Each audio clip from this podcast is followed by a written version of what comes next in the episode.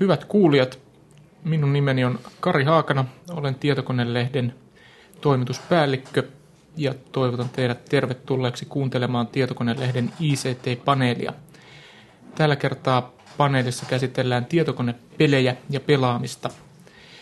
Ja peleistä ja pelaamisesta on kokoontunut keskustelemaan kolme alan asiantuntijaa, jotka nyt esittelen teille lyhyesti. Ensinnäkin studion vetäjä nimikkeellä esiintyvä Samuli Syvähuoko. Tervetuloa Samuli. Kiitos. Samuli on ollut perustamassa ja johtamassa useita menestyneitä suomalaisia pelialan yrityksiä, muun muassa Fathammeria, Remedia ja Futuremarkia. Ja uusin hanke on viime vuonna perustettu Recoil Games-yritys, jonka ensimmäinen tekeillä oleva peli Earth No More on luvassa vuonna 2009. Eikö näin ole? Kyllä näin on. Ja toisena keskustelijana on Nordis Film-yrityksen markkinointipäällikkö Kari Nurmi. Tervetuloa. Kiitoksia. Ja Nordis Film on yritys, joka hoitaa Suomessa sellaisen pienen pelialan yrityksen kuin Sonin, tarkemmin ottaen Sony PlayStationin markkinointia ja myyntiä. Ja kolmantena keskustelijana mukana on toimittajana, toimittaja Kai Laaksonen. Tervetuloa Kai. Kiitti. Ja Kailla on takanaan pitkä ura Pelit-lehden toimittajana ja peliarvostelijana. Ja nykyään Kai on toimittajana Mikrobitti-lehdessä tuossa muutaman seinän takana.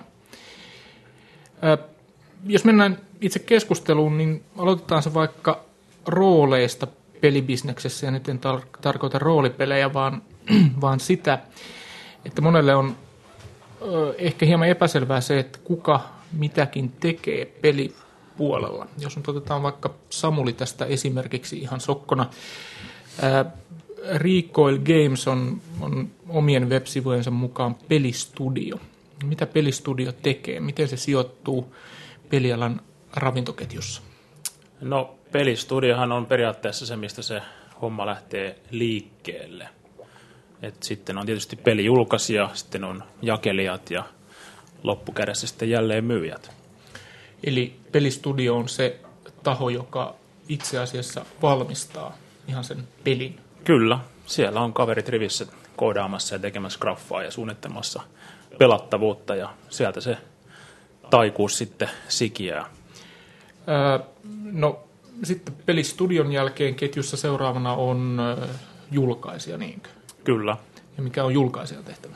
No julkaisijan tehtävä on sitten tavallaan muokata siitä kyseisestä pelistä niin tuote ja tota, määrittää sille hinta ja laittaa se sitten markkinoille ja markkinoida sitä ja jaella sitä ja niin kuin saada se loppukuluttajan käsiin sitten loppupelissä. Ja sitten on vielä jakelija. Mikä, mikä julkaisijan ja jakelijan ero on, vai onko niillä enää no, nykypäivänä eroa? Monet isot julkaisijat, varsinkin Jenkeissä, niin jakelee itse omat pelinsä ihan niin kuin jälleenmyyntikanavaan asti. Mutta sitten pienemmät julkaisijat, niin heillä ei ole samanlaisia paukkoja, niin he sitten käyttävät joko muiden isojulkaisijoiden jakelupuolta tai sitten tämmöisiä yksityisiä tahoja. Eli tämä kuvio tietyssä mielessä muistuttaa aika pitkälle esimerkiksi musiikkibisneksen toimintatapaa tai perinteistä musi- musiikkibisneksen toimintatapaa. Näin mä oon ymmärtänyt.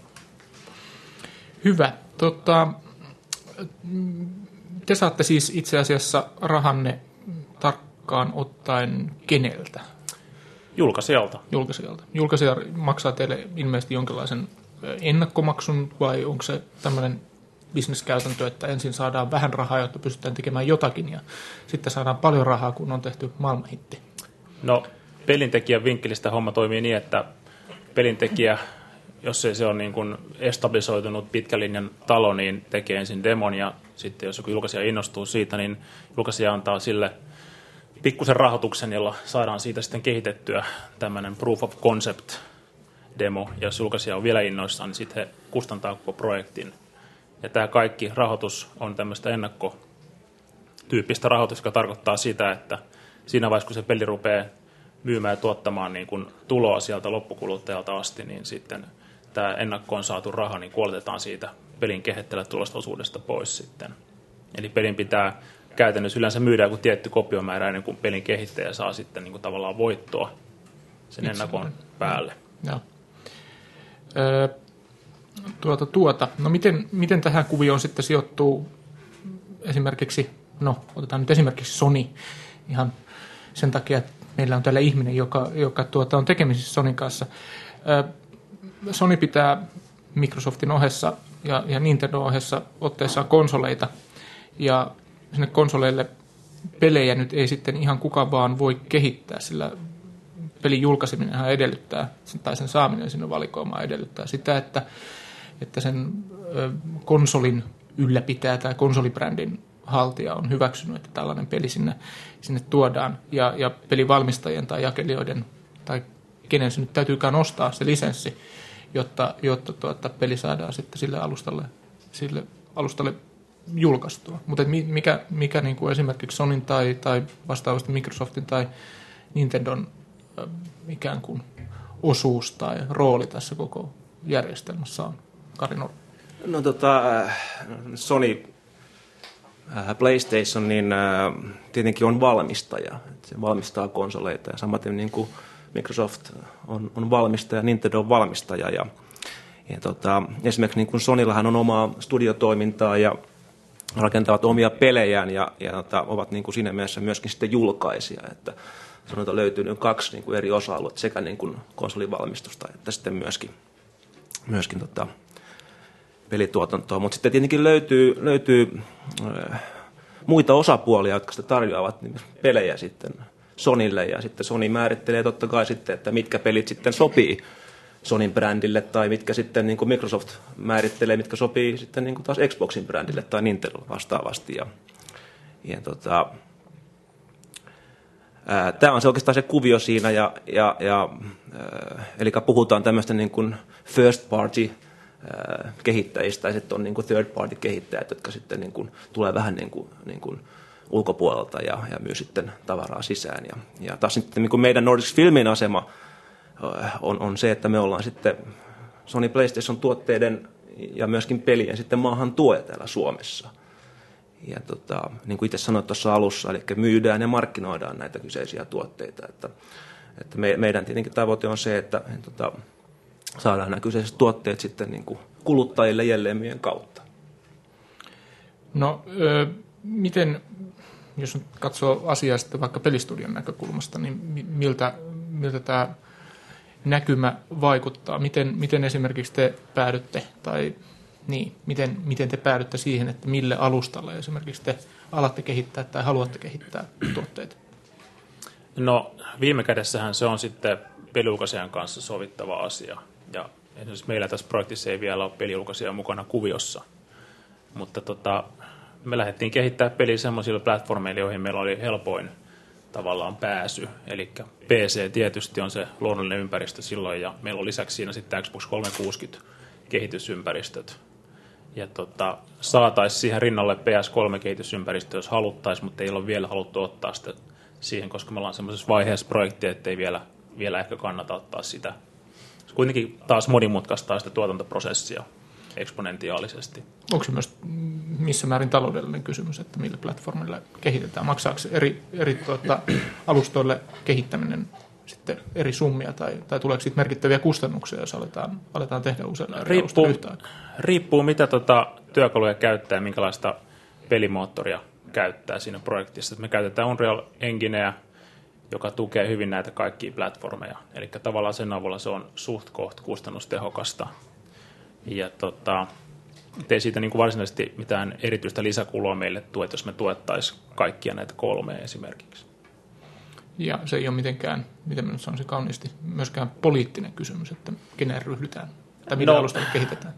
Rahahan määrää paljon asioita valitettavasti tässä maailmassa, että jos vaikka Sony sanoisi meille, että pojat, että tehkää tämä vaan PS3, niin sanottaisiin, että paljon maksatte. Mm. Et, et, näinhän se toimii.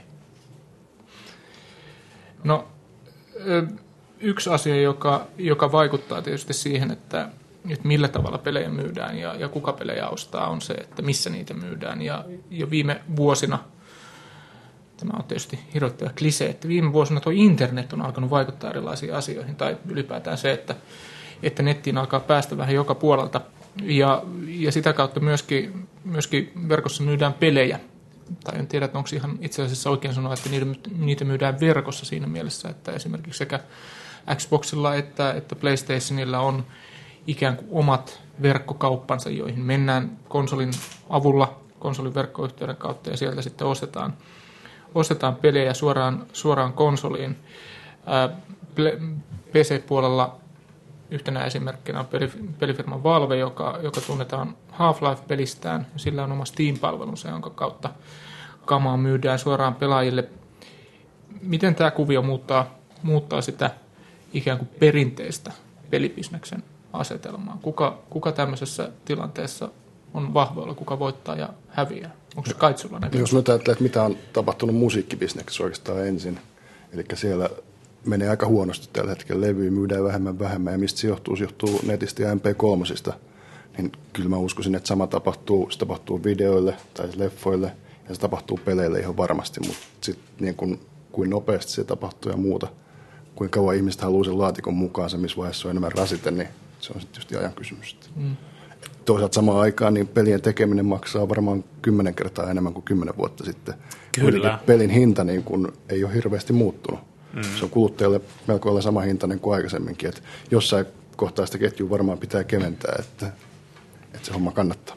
Mutta mut tämä on, hyvä kysymys. Siis minkä takia pelit on niin ikään kuin yhden hintaisia? Jos, jos me menen katsomaan Anttilasta tai, okei nyt tuli tuotemerkki vahingossa, jostakin isosta myymälästä pelejä, niin näyttää siltä, että pelit on aika, aika ikään kuin yhdessä putkessa. Tai siellä on oikeastaan kaksi kategoriaa. On, on uudet pelit, jotka maksaa, maksaa tietyn määrän rahaa, ja sitten on alepelit, jotka on, jotka on halpoja. Mutta siinä niin kuin näissä kategorioissa on hyvin vähän luistoa. Osaat sä, Kari, kertoa, minkä takia tämä on näin?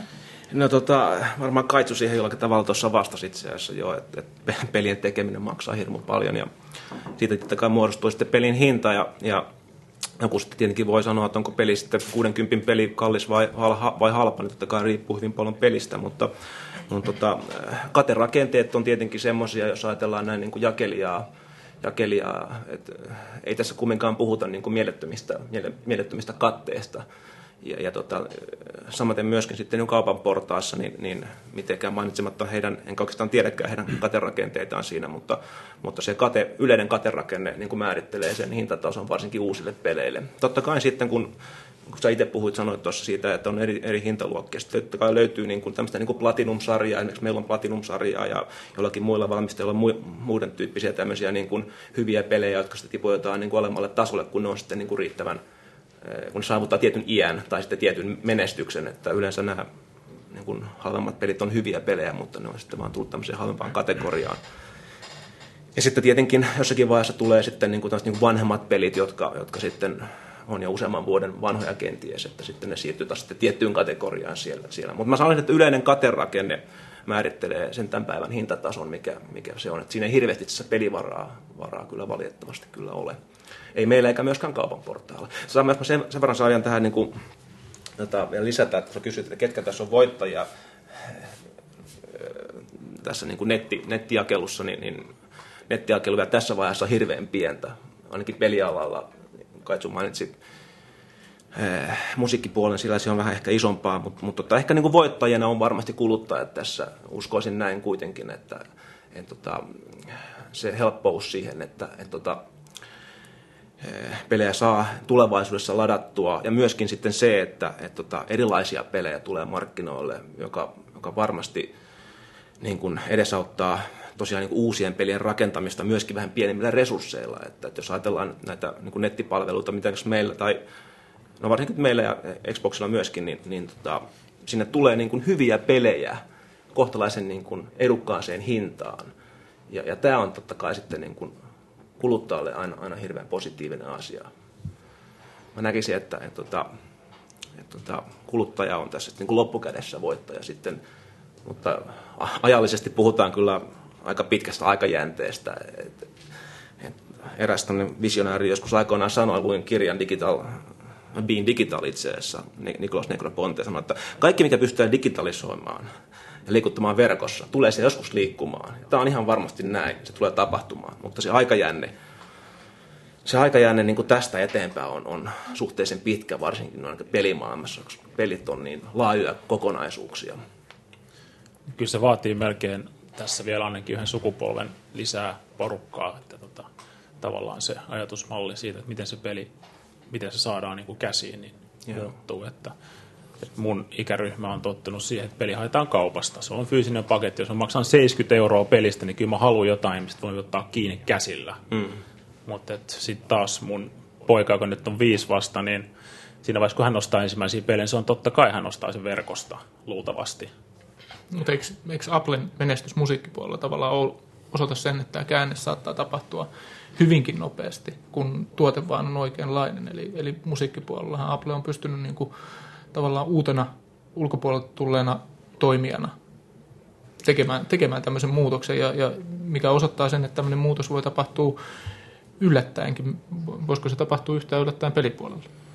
Mä uskon, että se on aika paljon kuluttaja hyväksynnästä kiinni, ja silloin se on sen asian helppous ratkaisee sen, että se täytyy olla niin sujuvaa, niin kivutonta, niin läpinäkyvää kuin vaan mahdollista. Mm. Että, että Microsoft on aika mielenkiintoisesti omassa live marketplaceissa tämän asian tehnyt siltä tavalla, että miss, millään asialla ei ole hintaa. Joku pikkupeli maksaa vaikka 600 pointsia, pistettä. Mitä se tarkoittaa? Että se näe se hintaa. Sulla on vaan etukäteen ostettuna pisteitä jollekin tilille, mm. mistä helposti painat nappeja ja shoppaat. Ja aika mielenkiintoinen juttu, onko se muuten Suomessa laillista, että asioille ei ole oike- näkyvissä hintaa. Ja sama kun siis... markat muuttuu euroiksi, että niin. siinä vaiheessa niin kuin moni ei tajunnut ollenkaan, että nyt mä itse asiassa maksan paljon enemmän tästä samasta niin. jutusta. Et, et. Mutta jos palataan vähän siihen, siihen netti, nettikauppaan ja siihen niin kuin mahdollisiin, mahdollisiin hyötyihin tai mahdollisiin voittajiin, niin, niin tuota, voisiko kuvitella, että jollekin pelivalmistajalle tai joillekin pelivalmistajille tällainen konsoli konsolivalmistajan oma webbikauppa olisi tarpeeksi leveä jakelutie, että se itsessään riittäisi tällä hetkellä jo. Olisiko sellaisia pelitaloja, jotka pystyisi pitämään itsensä pystyssä ja voitollisena pelkästään myymällä konsolivalmistajien pelikaupoissa tuotteita? Mä en usko, että tässä vaiheessa se on, se on mahdollista kyllä tietäen jollakin tasolla, mitä, mitä niin pelien valmistaminen maksaa.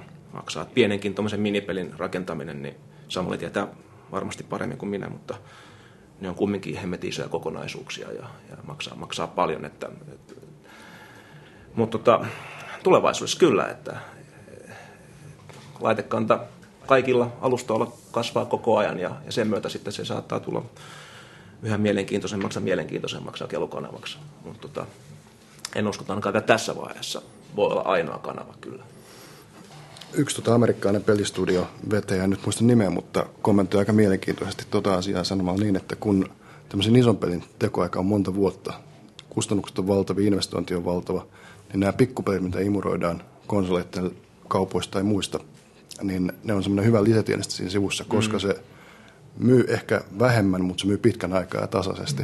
Kun taas niin kuin iso peli, se hyllyikä on lyhyt, se pitää aika nopeassa tuottaa se, mitä se tuottaa. Että oli, hän oli sitä mieltä, että ei sille varmaan pelkästään eläisi, mutta, mutta se tuo vähän vakautta ja tasaisuutta siihen toimintaan. Eli, eli jälleen törmään pitkän hänen teorian. Samuli. Niin. ja onhan olemassa siis tämmöisiä web-pelijulkaisijoita, esimerkiksi PopCap Games, joka käytännössä myy pelkästään elektronisesti pelejä, ja nehän on kasvanut koko ajan, eli menee hyvin. Et kyllä mä uskon, että elektronisesti voi pelijulkaisia pyöriä jo nykypäivänä tietyissä piireissä – ja sitten on tietysti mobiilipelit, jotka, jotka käytännössä katsoen kaikki myydään nimenomaan verkkauppa-periaatteella. Niitähän ei, ei osteta mistään fyysisesti. Eli, eli siellä, sieltäkin puolella tavallaan ihmiset on, on tottuneet siihen, että tämä on semmoinen, semmoinen tapa, jolla, jolla viihdettä voi ostaa. Niin ja siellä on se, että tota, sulla on siinä tietty määrä tilaa kännykän ruudulla, jos sulla on kännykässä ostohetkellä sellainen palvelu ladattuna, mistä sä pystyt helposti yhtä nappulaa painamalla lataamaan sen pelin, niin se tulee nopeasti ja kivuttomasti, niin sitten se on niin kuin onnistuttu siinä jakelukanavan luomisessa. Mutta se on vain se yksi ruutu, että ne pelit, mitkä nyt sitten mahtuu siihen ja helposti nopeasti löytyy, niin ne on sitten ne, jotka sit tuottaa myöskin sitten jotain tuloa tekijöilleen. Et se on ehkä ongelma noissa elektronisissa jakelussa ylipäänsä, että se hyllytila tavallaan on aika rajattu sitten, että sieltä pitää osata kaivaa esiin, mistä on itse kiinnostunut, että muuten sitten ne on ne, mitkä sä ekana näet siinä ruudulla tai pari ruutua siitä eteenpäin, joihin se sitten, tai suuri osa ihmistä päätyy. Ja mun mielestä se on ehkä vähän ongelma, että kun sä menet fyysiseen kauppaan, niin siellä on kuitenkin tämä hyllymetriä vähän enemmän, ja sä näet niitä paketteja, ja siellä sä voit hypistellä niitä ja näin, niin ei kannata aliarvioida tätä fyysistä puoltakaan liikaa. Se on tietysti totta, mutta tuossa, tuossa mun mielestä, jos, jos mä saan ennen, ennen katson kommenttia vähän pistää väliin, niin, tota, niin to, toihan on, on nimenomaan klassinen tämän pitkän hännän teorian mukainen, mukainen niin kuin ensimmäinen ongelma on se, että, että valikoimaa on liikaa ja mä en tiedä mitä mä löydän, mutta se mitä, mitä sitten löytyy, niin se löytyy sitä kautta, että kaverit suosittelee tai netistä tulee vastaan tai RSS-feedit tupauttaa mulle tai Amazon suosittelee mulle yhtäkkiä jotakin. Että tämän tyyppisiä niin kuin Amazonin kehittämiä ikään kuin kaupan kehittimiä tietyssä mielessä tai markkinointikeinoja, niin niitä voisi tietysti ajatella, että niitä voisi kaivata pelipuolelle myös. Keskeytin kaitsu. Niin. Ihan kuluttajan näkövinkkelistä, niin onhan tuossa se puoli, että jos ajatellaan, että on ostanut uuden pelikonsoli, kaikki ne tarpeellisine kilkkeineen, se on semmoinen 6, 7, 800 euroakin helposti. Pelit maksaa 60-70 euroa, jos kyse on lapsiperheestä, niin ei niitä niin kalliita pelejä kovin usein osteta, mutta jos sieltä nettipalvelusta saa 10 eurolla tai 5 eurolla tai tämmöisellä, niin, ehkä ne tenavat pysyy kotona hetken aikaa useammin tyytyväisenä. Ja kyllä tietysti ihan aikuisiakin pätee, että mun mielestä 70 euroa on kuitenkin, en mä sitä ihan tosta vaan heitä menemään. Että, Se on ihan totta, kyllä. Että varsinkin jos se on pettymys, että, että, että sä loppuksi pelikaupassa, niin sä katsot pe, pelilaatikkoa, tämä maksaa 70 euroa, sä katsot pari kuvaa ja siinä. Suuri osahan tekee ostopäätöksen just siellä. Niin, Ei ne edes lue mitään arvosteluita mistään netistä. Se on, se on harmi noin niin kuin tietokonelehden toimittajalle tietysti. Mutta tota, mut sä viittasit äh, Kaitsu noihin lapsiin, jotka, jotka on tämmöinen perinteinen pelien kohderyhmä, tai näin, näin on ainakin, ainakin ajateltu, että pelaaminen on sellainen asia, joka, joka kiinnostaa etupäässä lapsia, mutta et, et, et nythän esimerkiksi, no varmaan kaikki me tässä tämän pöydän ääressä ollaan, ollaan sukupolvea, joka on ollut tietokoneiden kanssa tekemisessä jo, jo aika pienestä pitäen, varmaan teini-ikäisestä viimeistään, mutta voi olla jopa, jopa aiemminkin. Ja, ja edelleen mä luulen, että myös kaikki, toivon, että kaikki tämän pöydän myös edelleen pelaa tietokoneella tai pelaa, pelaa konsoleilla. Eli, eli siis siellä on myös vanhempaa yleisöä ja yleisö tietyssä mielessä vanhenee koko ajan, koska vanhat pelaajat ei niin, niin herkästi lopeta, kun aikaisemmin ajatus oli se, että pelaaminen loppuu siinä vaiheessa, kun saa laillisesti alkoholia ja tyttöystävän, niin, niin tuota, homma on sitten siinä. Tuota, mutta vaikuttaako tämä yleisörakenteen tietynlainen muuttuminen tai se, että myös vanhemmat ihmiset pelaa, niin vaikuttaako se jollakin tavalla sitten siihen, siihen että miten pelejä käytetään tai millaisia pelejä on, on olemassa? No musta Nintendo on, on niiden menestys kertoo, mä en tiedä kertooko se ikä, niinkään, mutta se kertoo siitä, että kaikenlaiset ihmiset, kaiken näköiset, kaiken ikäiset voi pelata, kunhan ne pelit tehdään tarpeeksi helposti lähestyttäväksi, niin keksitään uusia koukkuja ja täysin uusi, uusi, uusi tapa ajatella sitä pelaamista. Et jos mä ajattelen, että mun, mun tota vaimo on nähnyt mun pelaamista varmaan enemmän kuin moni muu. Enemmän kuin terveellistä. Niin, niin, niin tota, hyvin, mä, hyvin, hyvin harvasta pelistä saan innostumaan, mutta tota, Nintendo oli kyllä semmoinen juttu vii, vii nimenomaan, että se lähti heti. Ja, ja tämmöisiä juttuja tarvitaan. Voisi melkein sanoa, että ennen PlayStationin tuloa, niin pelaaminen oli semmoista niin kuin nörttien, nörttien hommaa, mistä ei millään tavalla niin kuin valtaviran juttu. PlayStation sitten muutti sen oivalla markkinoillaan niin kuin kaikkien ihmisten, tai nyt kaikkien ihmisten, mutta sille yleiseksi nuorison niin kuin harrastukseksi. Sitten tuli sosiaalisesti hyväksyttävää. Kyllä, että et se ei ollut enää nörttien homma, että se oli ihan cool, jos pelaat jotain Wipeoutia esimerkiksi. Ja nyt sitten taas Wii on tehnyt sen tavallaan vielä laajemmalle yleisölle tuonut tämän pelaamisen jutun, että tota, mun mielestä on niin todella hyvä juttu, että on käynyt näin. No tuota, Nordisk Filmin näkökulmasta tämä, nyt, tämä viin hehkuttaminen ei välttämättä ole, ole paras mahdollinen asia vai, vai onko? Mitä Ei. mieltä sä oot viistä? Musta se on loistava konsoli, ei missään nimessä. En mä kato aseta sillä tavalla. Ja mun mielestä niin kuin, Viissa on siis mun, mun mielestä niin kuin, hieno filosofia kaiken kaikkiaan, että on lähdetty niin kuin erilaiselle linjalle.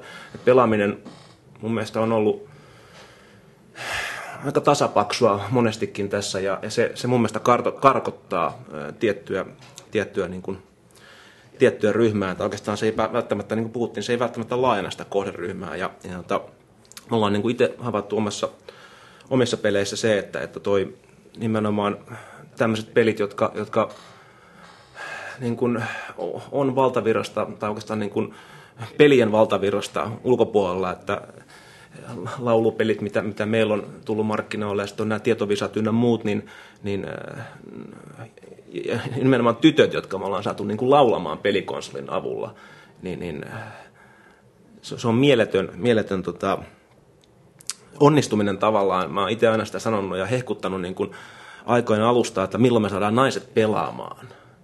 Ja mä oon ihmettynyt, että miksi ne ei pelaa, kun me tarjottiin niille pinkiväristä Pleikkari kakkosta, mutta se on ihan, ihan faktaa. Tunnasta on niin kuin tarjota Katri Helenaa, jos, jos tota Michael Jackson kiinnostaa, että, että ne, ne, ne, tota, ne kaipas kumminkin pelejä, jotka soveltuu heille. Me kuviteltiin, että ne kiinnostuu niin kuin, niin kuin autopeleistä, mutta ja ampumisesta. ei. Ja ampumisesta. Miksi ne, miksi ne ei pelaa? Mutta tota, sitten yhtäkkiä niin, niin tuli pelejä, just nämä laulupelit ja tietovisat ynnä muut, niin, kuin, niin sanottuja seurapelejä tai sosiaalisia pelejä, missä niin kuin voi koko perhe pelata tai kaverit voi pelata. Ja sen myötä sitten niin kuin yhtäkkiä niin huomattiin, että, että, että tämähän on ihan makeeta. Ja, ja, ja, tällä hetkellä me tiedetään se, että, että näistä laulupeleistä niin, niin noin puolet ostajista on naisia. Ja se on, se on hirveän hieno homma. Ja, taas ton kautta niin ehkä se pelaaminen saattaakin alkaa sitten kiinnostamaan enemmän. Enemmän sitten myöskin niin kuin muiden pelien osalta. Että, että, kun, että se, se laite ei olekaan sitten se, se boksi, joka vierottaa mut poikaystävästä, vaan että se on laite, josta, josta niin kuin tosiaan nauttii koko perhe ja poikaystävän kanssakin laulaa sitten. Että, että siis sen tähän, niin, niin musta niin kuin toi filosofia, mitä Vi on tuonut, tuonut, niin kuin, tuonut niin kuin maailmaan, niin, niin tota, siinä on tämmöinen samanlainen ajatusmaailma. Tämä on kyllä laajemminkin semmoinen oikeastaan suurin pelialalla tapahtunut juttu on nimenomaan tämmöiset niin laulupelit, tanssipelit, kitaran Kitar, kyllä, ja, näin on. ja kaikki tällaiset, että, että ne on valtava hieno, hieno juttu. Mutta yksi, mitä ei kannata unohtaa, on ilman muuta Sims. Et siinä on kyllä onnistuttu totaalisen kyllä, hyvin niin kuin tekemään sellainen peli, joka on niin kuin räätälöity oikeastaan naisyleisölle. Joo. Siinähän on kyseessä peli, jota ei varsinaisesti voi pelata läpi, ja sehän ei naisia kiinnosta edes tämmöinen niin läpipelu, ne vaan haluaa olla ja elää ja, ja tota noin, että siinä on kaikenlaista draamaa ja muuta ympärillä jatkuvasti. Että, yeah. et, et. Nyt, mä, nyt mä en ole, ensinnäkään mä en ole aivan varma siitä, että haluanko mä, että esimerkiksi taloudessa niin elävät naiset pelaavat ja, ja tuota, toiseksi mä tai laulavat. Tai laulavat tai pakottavat minut laulamaan. Tota, ja, ja toiseksi voisi olla ehkä hieman huolissaan tietynlaisesta stereotypiasta siitä, että mikä, mikähän naisia nyt mahtaisi kiinnostaa pelaamisessa, mutta mut kieltämättä tämä idea siitä, että, että peligenret ehkä on, on laajentuneet tai on, on tullut uusia peligenrejä, niin se, se on tietysti kaunis ajatus, mutta toisaalta kun katsoo erilaisia myyntilistoja, niin siellä, siellä niin kuin myydyimmät pelit niin, niin näyttää siltä, että, että pelejä on täsmälleen kaksi kappaletta. On se peli, jossa ammutaan aseella ja sitten on se peli, jossa ajetaan autolla. Ja niin kuin ainakin myynnillisesti näyttää siltä, että nämä, nämä uudet genret ei, ei kyllä ihan tälle, tälle tuota, tasolle nouse. Onko tässä kysymys siitä, että peliala on kuitenkin aika, aika konservatiivinen ja tämmöiset, niin kuin, ei, ei näitä genrejä nyt ihan, ihan niin kuin joka päivä tai joka vuosikaan tulee uusia. Että kyllä se niin kuin tuntuu olevan aika samoissa kuopissa. Mä sanoisin tuohon se, että toi ei kyllä pidä ollenkaan paikkansa. Mä luulen, että, että toi saattaa olla kyllä haaste PC-puolella enemmänkin kuin konsoli, konsolipuolella. Että, että PC-puolella eh, voidaan sanoa, että, että sieltä, siellä tulee hirmuisen paljon ammuntapelejä, siellä tulee hirmuisen paljon autoilupelejä, mutta eh, nyt totta kai mun on pakko mainita tässä PlayStation, koska, koska tota, edustan sitä ja, ja tiedän siitä varmasti en, enemmän kuin näistä muista.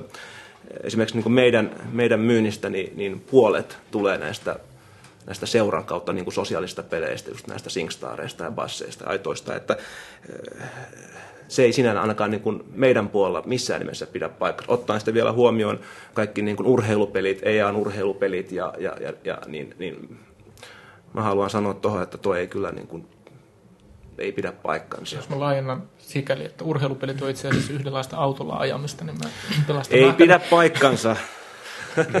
Samuli.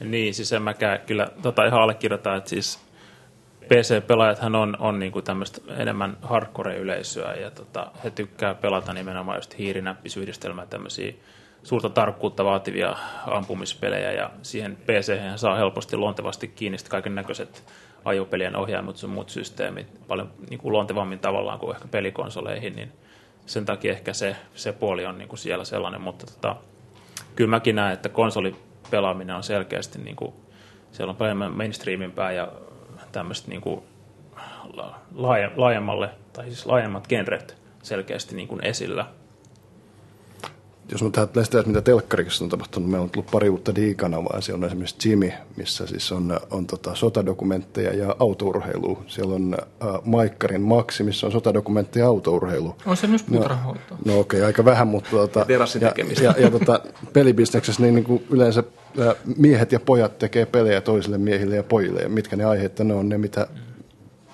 mitkä kiinnostaa. Mm. Siitähän niin kuin pelejä toisille kaltaisille ja siitä, se, on just se, se, se, ei niin kuin sen ihmeellisempi asia oikeastaan ole. Että. No eikö, eikö, Samuli, eikö teillä ole siis minkäänlaista missiota sivistää punaista lihaa syöviä, syöviä miehiä? Siis mun missio ja Recall Gamesin missio on nyt, nyt selkeästi se, että tota, halutaan tuoda peleihin sen tyyppisiä elementtejä, mitä on tällaista niin kuin TV-sarjasta Lost tuttuja.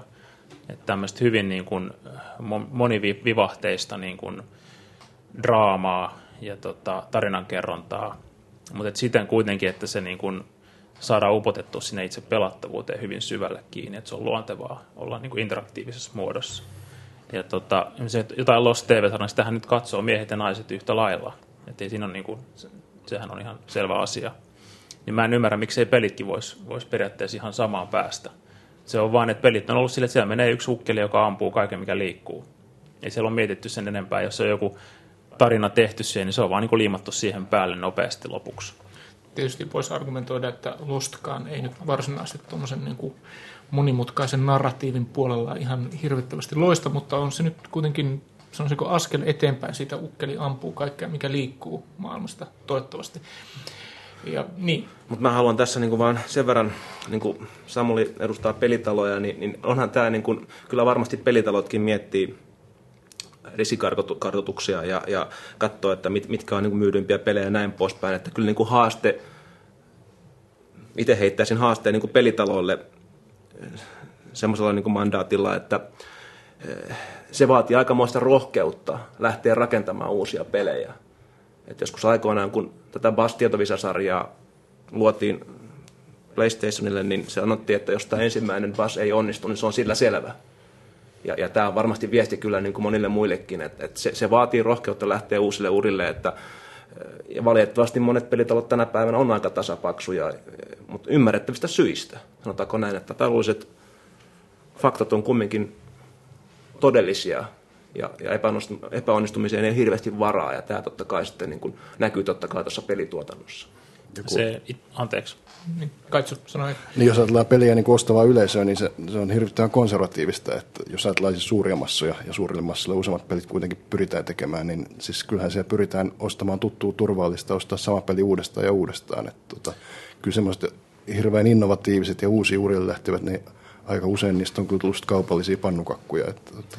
Niin, ihmiset ei uskalla ostaa uutta tuntematonta. Ja siinä on vielä se, että pelijulkaisijat niin ei uskalla lähteä rahoittamaan niitä. Mm, kyllä. Että, että jos, jos on kyseessä joku tämmöinen Peter Molyneux-tasoinen supertunnettu pelisuunnittelija, niin ehkä hän saa sen uskottavuuden rakennettua pelijulkaisijan suuntaan ja rahoituksen pelilleen. Ja välillä niistä sit syntyy tällaisia niin kuin Sims-tyyppisiä niin kuin megamenestyksiä yhtäkkiä tyhjästä. Aivan. No jos tuota, jatketaan eteenpäin väitteeni siitä, että pelkästään autoilla ja ammutaan on siis ammuttu alas ja autolla on ajettu vielä päälle varmuuden vuoksi. Nyt, tuota, nyt sitten lainaan vähän uskottavampaa kriitikkoa, eli, eli Pelitlehden toimittaja Niko Nirviä, joka, joka Pelitlehden uusimmassa, eli elokuun lehden numerossa kirjoitti kolumnin pelien muokkaamisesta tai oikeammin siitä, että millä tavalla pelaajat osallistuu ikään kuin siihen pelikokemukseen tai, tai niin, miten, miten he sitä muokkaavat. Nirven mukaan mitä enemmän peliin saa omaa tatsia mukaan, sen parempi pelin tulevaisuuden kannalta. Melkein jokaisessa menestyneessä pelissä voi jättää jäljen itsestään. Onko tämä oikeasti näin? miten yleensä tämmöinen, tämmöinen tai että muokataan sitä omaa pelihahmoa tai, tai sitten tämmöinen laajempi modaaminen, niin kuin sitä uskottavalla nuorisokielellä kutsutaan, niin miten, miten yleistä tämä on ja, ja miksei tämmöiseen muokkaukseen sitten nykyisissä peleissä, miksei sitä rohkaista. Mulla on sellainen käsitys, että esimerkiksi eri pelien modien käyttäminen, niiden, niiden jopa niin kuin haltuun saaminen vaatii, vaatii niin kuin aikamoista näppäryyttä ja, ja uskallusta ja, ja mielenkiintoa.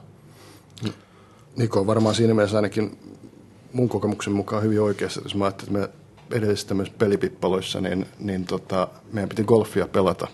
Me ei ikinä päästy greenille saakka, koska ne, meidän meni niiden golfe, golfareiden hahmojen rakentamiseen ja, Sä ja na, naaman vääntämiseen ostettiin housuja ja muuta niin pitkään, että ei, ei ehditty sitä hirveästi pelaamaan. Et, et kyllä se niin kuin, siinä mielessä ainakin pitää paikkansa.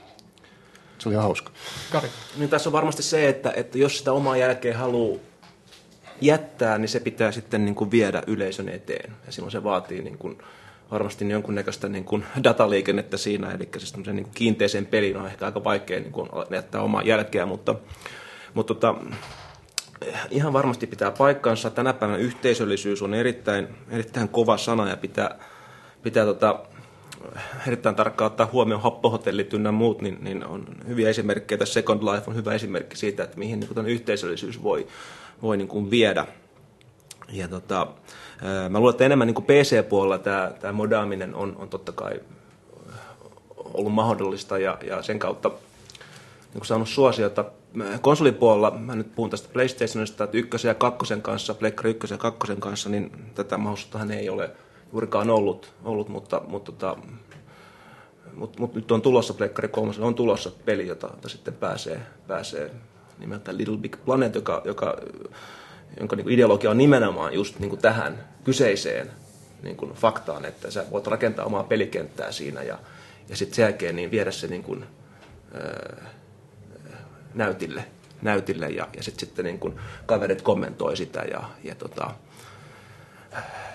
ja mä uskon täysin tähän toimittajan, toimittajan kyllä näkemykseen, että tulevaisuudessa varmasti tulee enemmän enemmän pelejä, johon niin kuin, kuluttajat ja pelaajat pääsee vaikuttamaan. Joskin uskon, että tässä vaiheessa se on kyllä niin kuin, kuin vakavammin pelaavien niin kuin, toimintaa, mutta ehkä myöhemmässä vaiheessa sitten, kun tämä helpottuu myöskin niin, niin laajemmallekin yleisölle. Hmm. Samoin no, seuraavassa pelissä ne kaikki tulee olemaan pelaajan itsensä päätettävissä. No, luultavasti. luultavasti. Eli siis totta kai pelintekijän vinkkelistä, niin sehän on tosi hyvä juttu, jos ihmiset on kiinnostunut itse myöskin niin kuin muokkaa sitä peliä ja luomaan uutta sisältöä jo olemassa olevaan pelikehikkoon tavallaan, eli, eli tekee just tätä modausta. Ja sen ympärillähän on tullut aika iso tämmöinen, tai kasvanut tämmöinen ja vuosikymmenen ja ylikin vanha tämmöinen modauskulttuuri tai alakulttuuri pelialalle. Ja se toimii oikeastaan niin kuin tällaisena pelintekijän esikouluna, ennen kuin tuli mihinkään kouluihin mitään pelialan koulutusta tarjolle, niin oli oikeastaan ainoa tapa oli niin kuin opiskella noin hommat modaamalla.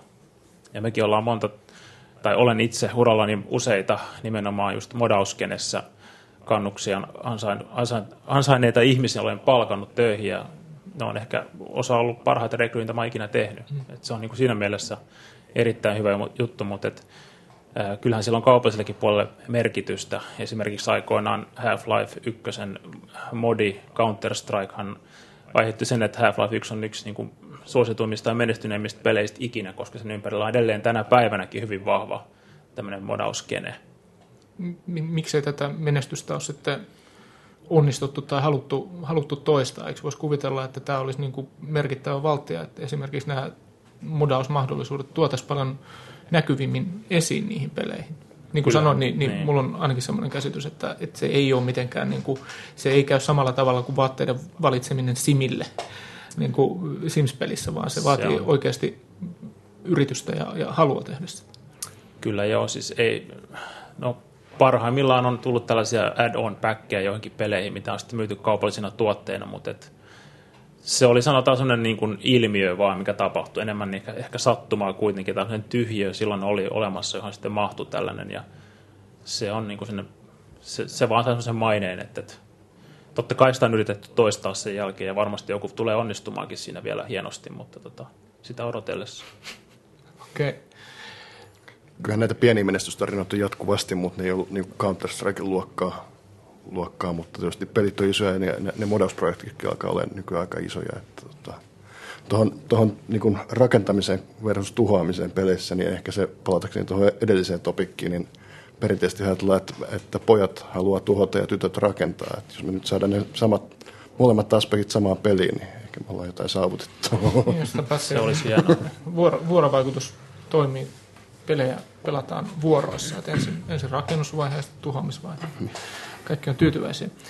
Tota, no sä viittasit tuossa itse asiassa siihen, että, että tämä modausskene on ollut, ollut semmoinen väylä, jonka kautta on, on niin kuin useampikin pelintekijä ikään kuin ansainnut kannuksia ja, ja tuota, saanut, saanut sitä kautta ammatin. Tähän kertotieen tietysti liittyy, liittyy tämän alan koulutus, ja koulutuksesta puhutaan silloin, kun puhutaan pelialasta yleensä siinä mielessä, että, että viime aikoina on jonkin verran keskusteltu siitä, että onko, onko peliala tai peliteollisuus semmoinen teollisuuden ala, josta voitaisiin saada jonkinlainen uusi vientivaltti tai, tai kokonainen vientiala esimerkiksi Suomelle – ja kouluttaminen liittyy tähän tietysti sitä kautta, että pitäisi saada ammattilaisia ja niille ammattilaisille pitäisi saada jonkinlaista koulutusta. Mutta tuota, onko tämä idea siitä, että, että pelialaa ryhdyttäisiin joko tämän koulutuksen tai, tai valtion rahoituksen kautta? Esimerkiksi, meillähän on näitä valtiollisia teknorahoittajia, niin tuota, onko tämä idea tämmöisestä järjestelmällisestä pelialan kehittämisestä – rahoittamisesta? Onko se, onko se fiksu? Onko se olemassa jotain edellytyksiä sille, että Suomi olisi maana tai kansakuntana jotenkin erityisen, erityisen kärjessä pelien kehityksen suhteen? Yllättäen kannatan tietysti tätä asiaa kovasti. Ja tota, Tilinumeroni on se.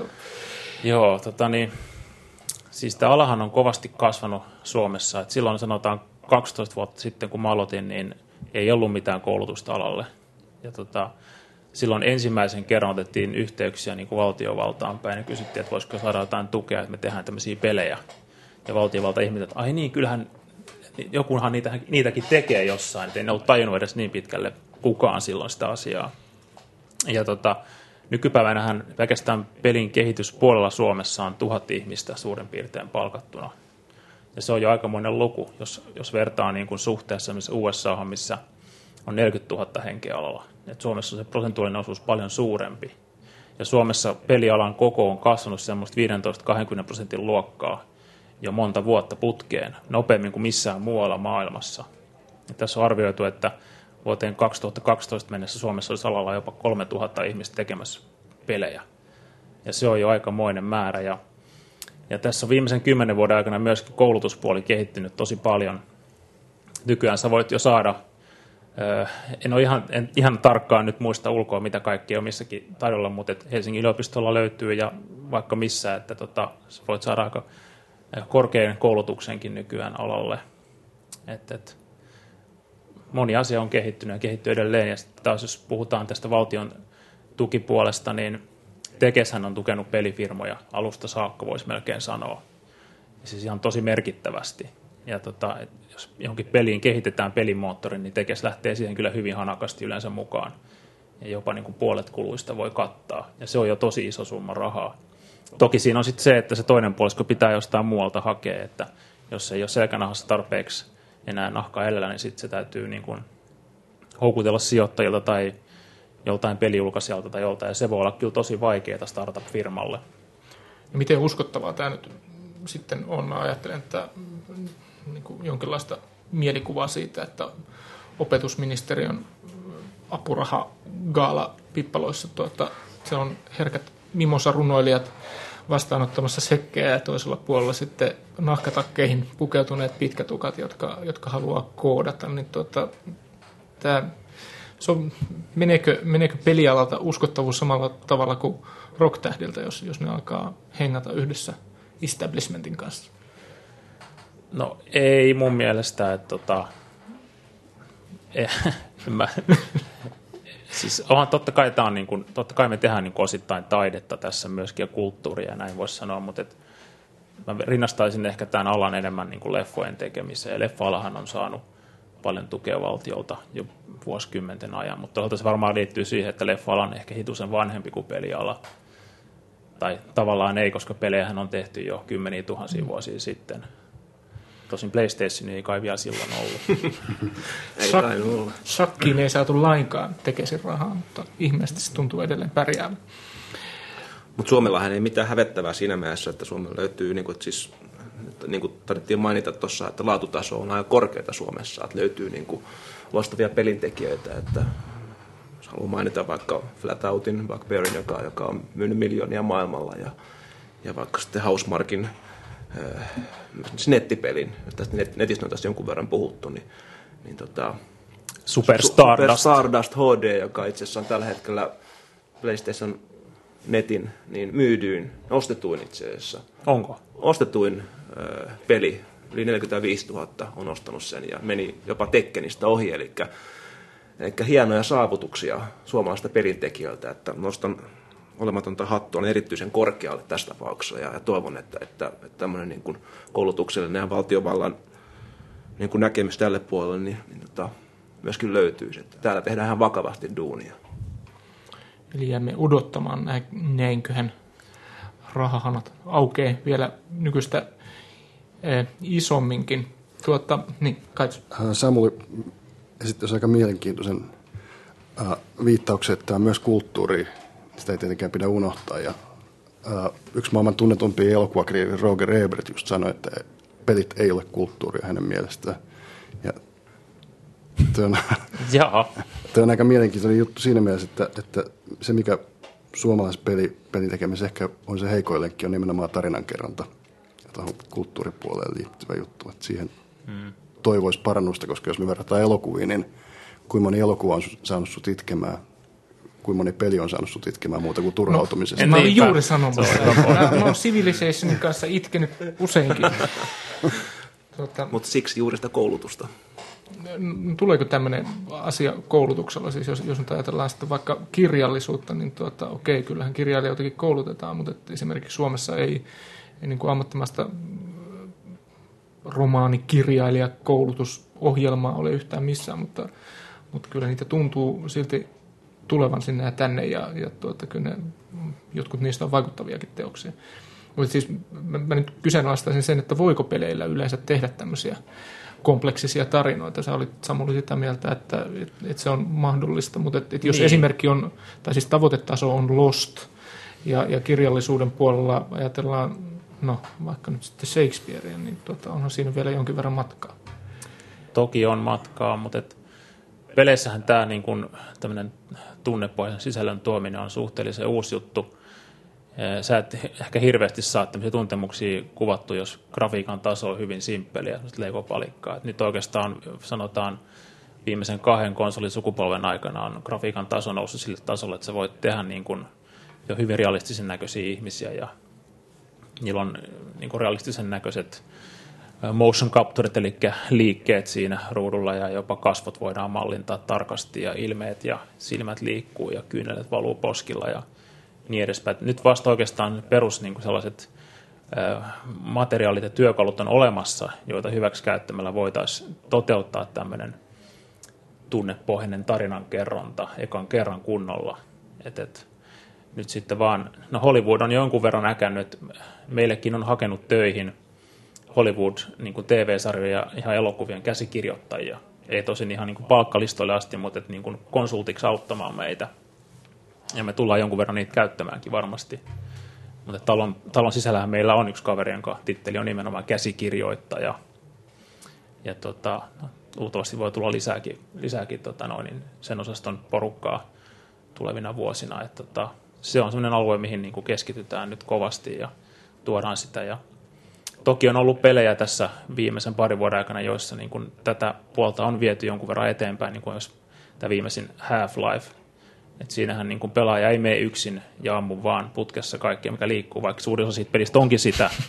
Mutta siinä tulee välillä pelaaja messiin niin kuin muita hahmoja ja ne käy keskustelua siinä ja, ja niin kuin siinä tulee yllättäviä juonen käänteitä ja muuta tällaista, joka on mun mielestä henkilökohtaisesti niin kuin tuo siihen peliin paljon enemmän kiinnostavuutta ja sisältöä kuin se pelkkä yksulotteinen ampuminen, ainainen ampuminen.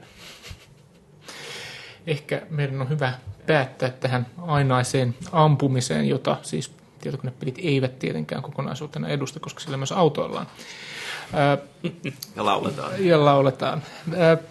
Kiitoksia keskustelijoille, kiitoksia kuulijoille.